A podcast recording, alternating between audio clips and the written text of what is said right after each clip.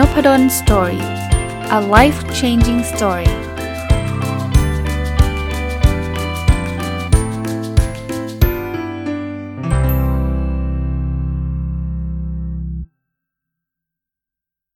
สวัสดีครับ ยินดีต้อนรับเข้าสู่นพดลสตอรี่พอดแคสต์นะครับ วันนี้หยิบหนังสืออีกเล่มหนึ่งมารีวิวนะครับ คือหนังสือที่ชื่อว่า จากนี้ไปฉันจะใจดีกับตัวเองนะครับ คนเขียนคือคุณคิดมากนะครับ ถ้าใครติดตามนพดล Story เนี่ย จะทราบว่าผมก็เป็นแฟนคลับคนหนึ่งนะครับ ที่ติดตามผลงานคุณคิดมากมา เกือบเกือบทุกเล่มเลยต้องบอกแบบนี้นะครับ ต้องบอกว่าตอนเริ่มต้นก็เห็นหนังสือที่ติด bestseller เนี่ย ก็จะมีชื่อคุณคิดมากอยู่เรื่อยๆนะ ก็เลยหยิบมาอ่านแล้วอ่านแล้วบอกโห มันได้ข้อคิดดีๆ เพียบเลยนะครับ ก็เลยเอามารีวิว แล้วตอนหลังเพิ่งมามาทราบทีหลังนะครับว่าคุณคิดมากเนี่ยทำงานที่เดียวกับคุณกล้าสมุทรธรรมวานิชก็เป็นอีกท่านหนึ่งที่ผมรู้จักกันนะครับแล้วโชคดีอีกวันนี้ผมอัดวันอาทิตย์นะ วันนี้เนี่ยผมจัดบุ๊กคลับเนี่ยก็ได้เชิญคุณคิดมากมา มาพูดคุยกับสมาชิกในบุ๊กคลับนะครับ ก็เอาหนังสือเล่มนี้แหละ ซื้อแจกสมาชิกในบุ๊กคลับแล้วก็ขอลายเซ็นคุณคิดมากมาด้วย วันนี้ก็เลยถือโอกาสเอาเอาเล่มนี้มารีวิวให้ฟัง ผมเขียนข้อคิดไว้ 20 ข้อนะจากการอ่านหนังสือเล่มนี้นะครับ เริ่มต้นเลยครับ ข้อแรกนะ เพื่อนที่ดีเนี่ยจะยอมรับในสิ่งที่เราเป็น และจะไม่พยายามเปลี่ยนตัวเราให้เป็นในสิ่งที่ไม่ใช่เรา คือ จริงๆเนี่ยตัวตนของคนแต่ละคนเนี่ยมันไม่เหมือนกัน ถ้าเกิดคุณลองนึกภาพว่าคุณอยู่กับเพื่อน แล้วก็เพื่อนบอกเฮ้ยเธอ อันนี้เธอต้องทำอย่างนี้นะ อันนี้เธอต้องทำอย่างนั้นนะทำอย่างนี้ไม่ได้อะไรเงี้ยจนเราอึดอัดอะคือคือเวลาเราทำอะไรที่เราไม่เป็นตัวเรา เราจะทำแบบฝืน แล้วแล้วเพื่อนคนนั้นก็จะเป็นเพื่อนที่เราเอาตรงๆนะเราก็ไม่ค่อยอยากไปอยู่ใกล้มากนัก ผมไม่ได้พูดบอกว่างั้นติติงไม่ได้เลย เปลี่ยนแปลงไม่ได้เลยไม่ใช่ เพื่อนแนะนำมาเราฟังได้ แต่ว่าไม่ใช่พยายามเปลี่ยนเราไปให้เป็นเป็นคนอีกคนหนึ่งอะ่ะซึ่งซึ่งถ้าทำแบบนั้นมันทำไม่ได้นานหรอกครับ แล้วเราก็ไม่มีความสุขด้วยนะครับอะข้อที่2นะครับสิ่งสำคัญของความสัมพันธ์คือการรู้จักรับฟัง คือทักษะการฟังนี่สำคัญมากๆนะผมบอกได้เลยว่าเราอะบางทีได้ยินแต่เราไม่ได้ฟัง ได้ยินคือคนพูดมาเราเราคิดเพื่อจะโต้กลับอย่างเดียว ไม่ว่าจะเป็นความสัมพันธ์ของแฟน คู่ชีวิต พ่อแม่ลูกเหมือนกันหมดเลยฮะถ้าใครฟังฟังจริง ๆ นะครับ เวลาฟังเนี่ยไม่ใช่ว่าฟังเพื่อโต้นะฟังเพื่อจับหาหาช่องโหว่แล้วเราจะได้สวนกลับอะไรอย่าอย่าอย่าฟังแบบนั้นนะ ฟังให้ลึกลงไปว่าคนพูดรู้สึกยังไง บางทีคำพูดเนี่ยเรารู้สึกมันดูไม่มีเหตุผลนะแต่จริง ๆ มันมีอะไรซ่อนอยู่ข้างล่างข้างข้างใน สมมุติลูกเลยมาบอกพ่อโรงเรียนเนี่ยไม่เป็นเป็นสถานที่ที่แย่ที่สุดเลย คนฟังแบบ แบบไม่ตั้งใจอะ่ะจะรู้สึกว่ามันแย่ได้ไงผิดแล้วลูกลูกฉันผิดล้วฉันต้องฉันต้องสอนล้วเพราะว่ามันโรงเรียนมันไม่มีทำคำว่าแย่ โรงเรียนมันมีแต่สิ่งที่ดีทั้งนั้น เพราะฉะนั้นเนี่ยเราจะสวน แต่ลึกๆไปเนี่ยที่เขาบอกว่าโรงเรียนมันแย่ที่สุดเนี่ยเขาอาจจะเจอประสบการณ์บางอย่าง ที่มันไม่พึงประสงค์ก็ได้เขาอาจจะถูกเพื่อนแกล้งก็ได้ อาจจะเจาะลึกจริง ๆ ถ้าเราฟังนะเราจะได้เข้าใจเขาลึกไปเรื่อยๆนะว่า ปัญหามันไม่ได้อยู่ที่โรงเรียน ปัญหามันอยู่ที่เพื่อนและเพื่อนคนเดียวด้วย ที่มันทำให้ชีวิตในโรงเรียนเขาแย่ เราจะแก้ปัญหาได้ถ้าเราฟัง แต่ถ้าเราไม่ฟังบอก เฮ้ย มันเป็นไปได้ไงโรงเรียนน่ะดีเนี่ย สมัยพ่อนะ เด็กๆเนี่ยอยากอยากจะเรียนยังไม่ได้มีตังจะเรียนกลายเป็นอีกเรื่องหนึ่งอะลูกเขาก็หยุดละเขาก็โอเคเขาก็พูดคำหนึ่งเขาโดนพ่อพูดมาเป็นร้อยๆคำนะเขาก็ไม่อยากที่จะพูดนะปัญหามันก็จะสะสมมักหมมแล้วเขาก็มาคุยกับเราไม่ได้ ภรรยาสามีแบบเดียวกันเป๊ะนะครับ ฟังดีๆนะครับ ข้อที่ 3 ครับ รู้จักที่จะใจดีกับตัวเองบ้าง วันนี้คุณคิดมากพูดเรื่องนี้เยอะเพราะมันเป็นธีมของหนังสือนะเขาบอกว่าให้เราปลอบใจตัวเองพูดดีๆกับตัวเองเหมือนเวลาเราพูดกับเพื่อนเราอะเพื่อนเราอกหักมาเนี่ยเราจะไม่บอกเพื่อนบอกแกมันงี่เง่าแกมันเลวช่วยไม่ได้ เราจะไม่ค่อยพูดแบบนั้นใช่ไหมเราบอกให้ไม่เป็นไร ถ้าเราผิดเราเราเราแก้ไขใหม่ได้ เราเอ้ใจเย็นนะเพื่อนอะไรเงี้ยเราจะพูดกับเพื่อนสนิทเราเป็นประมาณนั้น เราจะให้กำลังใจเขา แต่กับตัวเองเนี่ยเรากับด่า โอ้สมแล้วสมน้ำหน้า เออเฮงซวยแบบเนี้ยถึงคนก็ถึงไม่รักอะไรเงี้ยอย่าทำแบบนั้นนะครับ ใจดีกับตัวเองบ้างนะครับข้อ4ครับการเลือกเพื่อนก็คือการเลือกสิ่งแวดล้อมดีๆให้กับชีวิตเรา เรื่องเพื่อนนี่สำคัญมากนะครับ ความสุขของเรามันคือมันคือความสัมพันธ์ที่ดีอะ เออบางอย่างผมเข้าใจมันเลือกไม่ได้ เราเลือกพ่อแม่ไม่ได้ เราเลือกลูกไม่ได้ เราเลือกพี่น้องไม่ได้ แต่เลือกเพื่อนเนี่ยเราเรามีโอกาสที่จะเลือกได้ง่ายกว่า เพราะฉะนั้นเนี่ยอะไรที่เราเลือกได้พยายามเลือกคนที่เราอยู่แล้วเรามีความสุข จะดีกว่าเลือกคน toxic เข้ามาในชีวิตนะครับ toxic คือเป็นพิษนะเพื่อนที่มาแบบแล้วเราไม่มีความสุขนะข้อ 5 ครับ ทุกความสัมพันธ์ก็ต้องมีวันจากลาคนบอกเฮ้ยไม่หรอกผมรักสามีผมรักภรรยา ผมรักแฟนผมมากไม่มีวันจากลา คือ สุดท้ายอะคือคือคุณรักก็ดีแล้วนะครับ แล้วผมก็อยากให้คุณอยู่ยั่งยืน แต่ว่ามันก็ถึงวันวันหนึ่งจริงไหมตอนคุณอายุไม่รู้แหละเป็นร้อยเลยก็ได้ มันก็ต้องมีวันที่เราต้องต้องต้องต้องจากลากันนะครับ เพราะฉะนั้นเนี่ยก็ก็อวยพรนะว่าให้ให้อยู่อย่างยั่งยืนแหละดีแล้วนะครับ แต่ว่าต้องตระหนักรู้ว่ามันจะมีวันจากลาเสมอนะครับ ข้อ 6 ครับ ใช้ชีวิตให้สมดุลแล้วชีวิตเราจะมีความสุข ข้อนี้เนี่ยจริงๆพูดเป็น episode ยังได้เลย สมดุลเนี่ยไม่ได้แปลว่าต้อง 50 50 นะทำงาน 5 ชั่วโมง ต้องพัก 5 ชั่วโมงไม่ใช่แบบนั้นนะความสมดุลเนี่ยมันแต่ละคนไม่เหมือนกัน และแต่ละช่วงชีวิตเราก็ไม่เหมือนกัน บางช่วงเราต้องทำงานเยอะก็เยอะครับ แต่มันก็ต้องมีพักมีมีหยุดนะครับไม่ใช่ว่าทำงานเยอะติดต่อกัน 10 ปี อันนั้นเขาไม่เรียกสมดุลนะครับ ก็ใช้ชีวิตให้มันดี แล้วสมดุลไม่ได้แปลว่า 50 50แต่70 30 ก็จะสมดุลสำหรับบางคนก็ได้ ข้อ 7 ครับ เราไม่จำเป็นต้องเปรียบเทียบชีวิตเรากับใคร จริงครับ ถ้าเกิดคุณไปฝากความสุขแบบอย่างนี้นะ คุณจะทุกข์ทุกข์บ่อยเลย หรือว่าสุขยากเลยเช่นเออถ้าผมรวยกว่าคนนี้ผมถึงจะมีความสุขโหยากเลยนะ คุณเอาความสุขไปฝากกับคนอื่นนะคุณคุณไม่ใช่ว่าคุณรวยเท่าไหร่ด้วยนะ คุณจะต้องรวยมากกว่าคนนี้ด้วยนะ แล้วเกิดไอ้คนนี้มันเกิดรวยมากๆขึ้นมาทำไงอะ่ะทุกทั้งชีวิตเลยถูกไหมชีวิตเราชีวิตเราครับ เรามีความสุขได้เดี๋ยวนี้ครับไม่จำเป็นต้องไปเทียบกับใครครับ เราไม่มีใครผมผมเชื่อมั่นเรื่องนี้อยู่เสมอนะ ไม่มีใครด้อยกว่าใครฮะ คนที่จนกว่าไม่ได้แปลว่าเป็นคนที่แย่กว่า หรือคนที่สู้คนอื่นไม่ได้นะเราเราแค่มีเงินน้อยกว่าเขา แต่ว่าไม่ได้แปลว่าเราต้องมีความสุขน้อยกว่าเขานะเราทุกคนเป็นปัจเจกอะทุกคนเป็นเป็นเป็นมีชีวิตของตัวเองอะเพราะนั้นผมอะส่วนตัวนะผมจะไม่ค่อยชอบมาก ๆเลยกับคนที่ดูถูกคนนะคนที่แบบว่าไวายแบบคนจนฉันจะทรีตมันยังไงก็ได้ผมโคตรเกลียดเลยเอาตรงๆ อันนี้อาจจะพูดพูดรุนแรงไปสักนิดนึงแต่ผมผมรู้สึกแบบนั้นนะแล้วหลายคนเนี่ยแสดงให้เห็นด้วย เวลาพูดกับเราพูดดีเพราะว่าเราอยู่ในสเตตัสที่อาจจะเหนือกว่าเขาหรือแม้กระทั่งเท่ากับเขาเนี่ยเขาก็จะพูดแบบเพราะเลยแล้วหันไปตวาดแม่บ้านเนี้ยคือคือไม่ไม่ชอบเลย ผมรู้สึกว่าคนนี้แบบแย่แย่มากอะเอาเอาอารมณ์แบบนั้นนะครับ เพราะฉะนั้นเนี่ยไม่จำเป็นนะครับ แต่ละคนเนี่ยเขาเขาเป็นแม่บ้านไม่ได้แปลว่าเขาด้อยกว่าเรานะครับอะมาดูต่อครับ ข้อ 8 ครับ อยากมีความสุขต้องรู้จักแบ่งปันความสุข ลองดูนะครับ ถ้าใครไม่เชื่อลองดูนะครับ ถ้าเกิดเราทำให้คนอื่นมีความสุขเนี่ย เรามีความสุขอัตโนมัติเลยนะ ผมบอกให้ มีคนบอกว่าจริง ๆ มันมันคล้ายๆ กับเรื่องเดียวกับเรื่องเรื่องเงินเนี่ยคุณบอกคุณอยากรวยนะ ถ้าเกิดคุณทำให้คนอื่นรวยได้นะคุณรวยแน่นอน เออจริง ความสุขเหมือนกันครับ วันนี้ปั้งตั้งเป้าหมายว่าเราจะไปออกไปทำความสุขให้กับใครครับ วันก่อนผมผมโพสต์ไว้ใน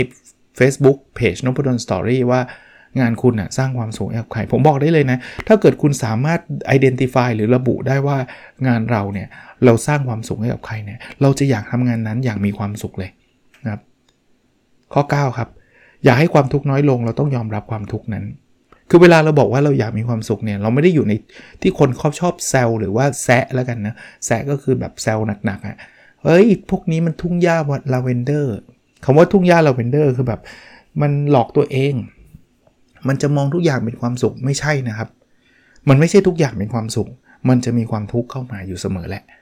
มันอาจจะทำอะไรแล้วมันไม่สำเร็จทำอะไรแล้วมันไม่ไม่ไม่ไม่เป็นไปอย่างที่เราหวัง แต่ว่าเราไม่ได้กำจัดความทุกข์ได้นะครับ แต่อยากทุกข์ให้น้อยเนี่ยเรายอมรับความทุกข์นั้น เออ มันเป็นเรื่องปกติธรรมชาติไหมที่บางทีเนี่ยคนเขาก็ไม่ได้สนใจเรื่องนี้ บางทีเนี่ยเราสมัครงาน เขาก็ไม่ได้แปลว่าเราทุกครั้งในการสมัครงาน เขาจะต้องรับเรา แล้วเวลาเขาไม่รับเราเราก็ไม่ต้องไปบิดความทุกข์นั้นเป็นความสุขว่า ดีจังเลยไม่รับมีความสุขจังไม่ใช่ ทุกเลย ทุกเลยไม่รับเนี่ยเซ็งใช่ แต่ยอมรับความทุกข์นั้นเออมันก็เป็นธรรมชาติของมนุษย์ เราจะมีได้บ้างไม่ได้บ้างแบบเนี้ยหรือเราจะอาจจะไม่ได้บ่อยหน่อย มันก็เป็นไปได้ เพราะว่าคนทั้งโลกมันก็เป็นแบบนี้คนสมัครงานร้อยร้อยคนมันรับได้คนเดียวอีก 99 คนมันก็จะไม่ได้ไงนะครับ ข้อ 10 ครับ ความสุขของคนเราไม่จำเป็นต้องเหมือนกัน คือผมไม่แน่ใจว่ามันอาจจะเป็นโลกของทุนนิยมครับที่เราเวลาพูดถึงความสุขเราชอบคิดถึงคฤหาสน์ใหญ่ๆรถสปอร์ตสระว่ายน้ำไปเที่ยวทริปแบบหรูหราเราเราเหมือนกับเราจะมี standard อะว่ามาตรฐานความสุขมันต้องเป็นประมาณนี้ แต่จริงๆ มันไม่ใช่นะ แต่ละคนไม่จำเป็นต้องเหมือนกันนะ ความสุขของเราอาจจะได้ไปกินส้มตำกับคนที่เราสนิทแล้วเฮฮา มันไม่ต้องใช้เงินเยอะเสมอไปนะครับ เพราะฉะนั้นเนี่ย ให้เรารู้ว่าแต่ละคนออกแบบความสุขตัวเองได้ สามารถระบุได้ว่าอ้นี่ผมผมแค่ผมไปออกกำลังกาย ผมไปตีแบดกับเพื่อน ผมได้ทำพอดแคสต์ผมก็มีความสุขในเวอร์ชันของผมครับผมก็ไม่ได้บอกว่าทุกคนจะต้องทำพอดแคสต์ถึงจะมีความสุขมันเป็นไปไม่ได้ครับ บางคนทำพอดแคสต์อาจจะไม่มีความสุขก็ได้ ผมมีเวลาได้อ่านหนังสือ ผมก็มีความสุขสำหรับบางคนหนังสืออาจจะเป็นยาขม เขาอาจจะชอบฟังเพลงไม่เหมือนกันนะครับ เพราะฉะนั้นเนี่ยข้อ 10เนี่ย ความสุขของคนเราไม่จำเป็นต้องเหมือนกันอันนี้ ยืนยันแน่นอนนะครับ ข้อ 11 นะครับ บางทีถ้าเรารู้จักลองทำอะไรที่เราไม่เคยทำเราเจอสิ่งดีๆ ใหม่ ๆ ในชีวิตเช่นกัน ผมผมอยากให้ลองถ้าอะไรที่มันไม่ใช่สิ่งที่เป็นอันตราย ลองแล้วมันไม่ได้ทำให้เราแบบโอ้ถ้าแบบพลาดนี่ฉันซวยเลยนะสส่วนใหญ่และส่วนใหญ่เนี่ยไอ้ไอ้สิ่งเหล่านั้นเนี่ยทำเถอะคุณไม่รู้หรอกว่าบางทีคุณอาจจะชอบก็ได้ ผมไม่เคยทำพอดแคสต์ไม่เคยฟังด้วยซ้ำ ผมยังลองเลย แล้วมันก็กลายเป็นกิจกรรมที่ผมรักมันมาก ที่ผมทำอยู่ทุกวันจนเกือบจะ 2,000 ตอนอยู่แล้ว ถ้าผมไม่ลองป่านนี้ผมก็ไม่เจอสิ่งใหม่ๆในชีวิตแบบนี้นะครับถามว่าเคยไหมอาจารย์ลองแล้วมันไม่ชอบโอ้โหเยอะแยะ เยอะกว่าลองแล้วชอบอีก ผมบอกให้ ผมเคย live Facebook เห็นเขาไลฟ์กันไลฟ์มั่งไม่ชอบไลฟ์แล้วไม่สนุก เพราะว่า มันต้องเตรียมพร้อมมันต้องแต่งตัว มันต้องนู่นนี่นั่นหลายหลายหลายหลายเรื่อง แล้วผมก็เวลามันก็แบบมันไม่เหมาะกับผมอะ่ะคือจะบอกไลฟ์ตอนนี้อ้าวเดี๋ยวเขานัดประชุมแล้วอ้าวทำยังไง วันเสาร์อาทิตย์เนี่ยแหละครับนัดเขาก็นัดได้นะครับแล้วจะบอกว่าไม่ได้หรอผมติดไลฟ์มันก็ไม่ใช่ปะคือคือมันก็ลำบากนะครับ แล้วก็อีกอย่างหนึ่งคือสเกจดูผมก็แบบพอติดไลฟ์เนี่ยทำอะไรไม่ได้เลยเขาเนี่ยผมก็เลยไม่เอาแต่ว่าพอดแคสต์ผมเฟ flexible ได้ ผมติดตอนทุ่มหนึ่งผมก็ไม่ต้องอัดตอนทุ่มเนี่ยผมอัด3ามทุ่มก็ไม่มีใครเดือดร้อนไงตอนอัดเนี่ยมันไม่ได้แปลว่าสดสดไงถ้าไลฟ์มันต้องสดไงยกตัวอย่างนะครับ แต่ลองก่อนลองก่อน แล้วไอ้ลองพวกนี้มันไม่ได้ทำให้เราเดือดร้อนมด ผมไลฟ์มาตอนนั้นไลฟ์มา 3-4 เดือนนะแล้วถามว่าจะเลิกมันมีใครเดือดร้อนไหมไม่มี มันไม่ได้แบบว่าผมต้องไปลงทุน 10 ล้าน เพื่อจะทำ Facebook Live เราเลิกเนี่ยเงิน 10 ล้านหายอะไรเงี้ย ผมไม่ได้ทำแบบนั้นไง แต่ถ้าเกิดคุณต้องลงทุนแบบนั้นคุณก็ต้องคิดดีๆนะครับ ไม่ใช่หลองมั่วซั่ว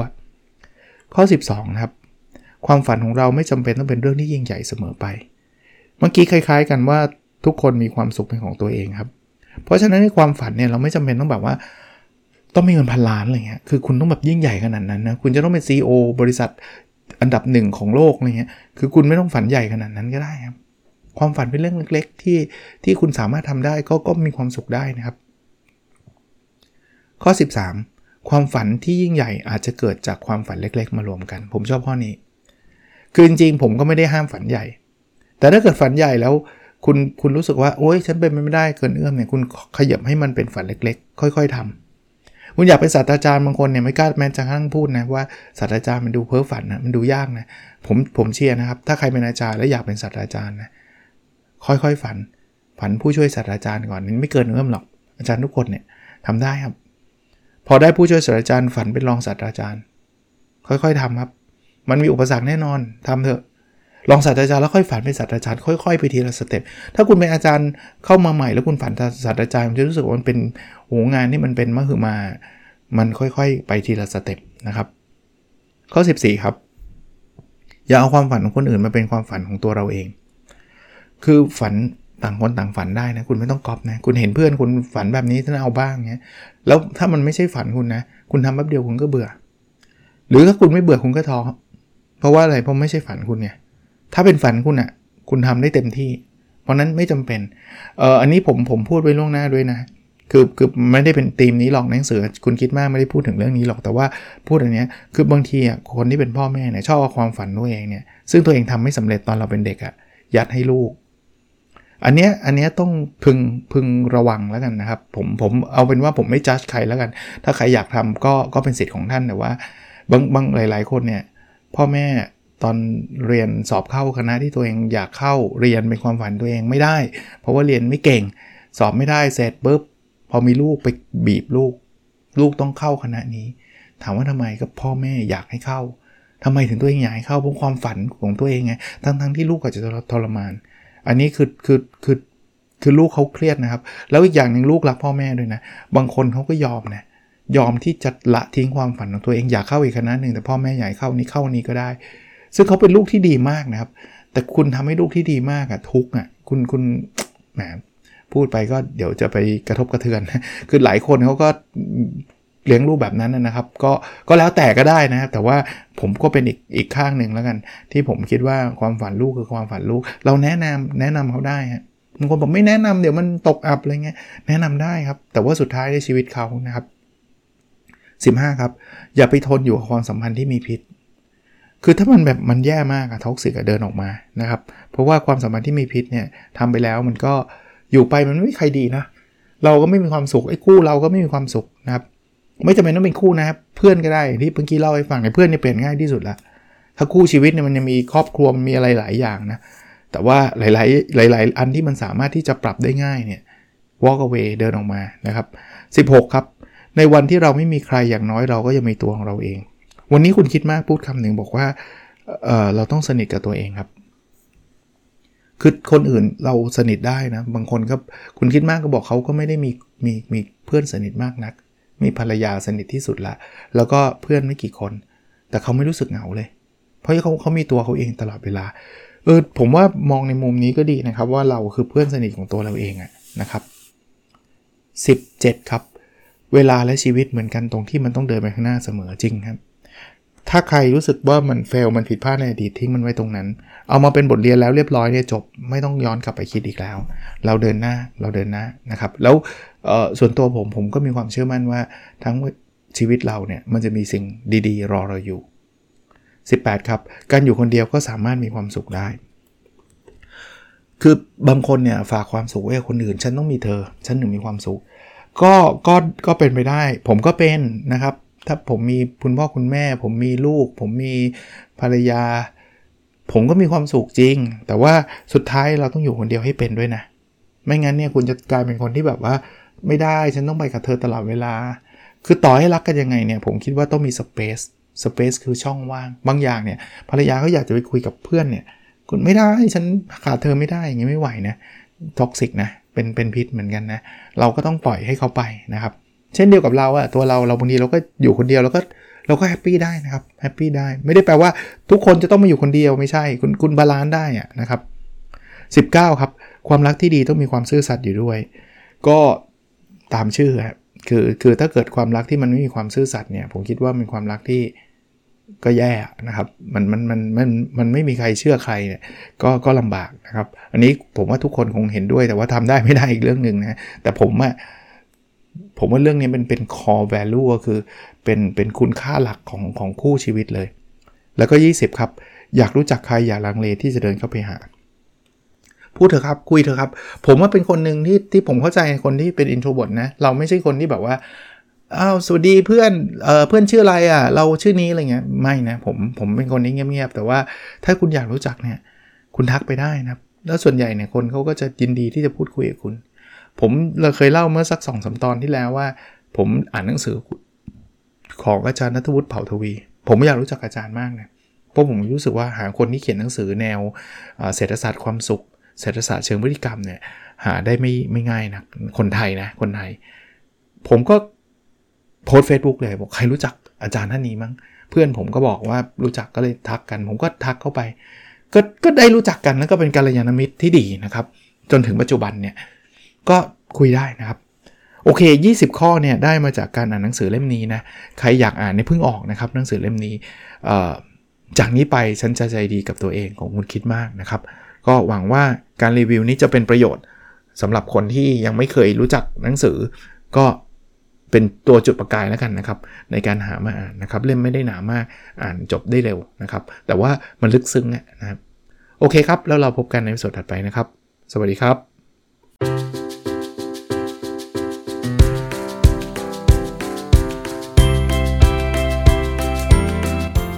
Nopadon Story A Life Changing Story.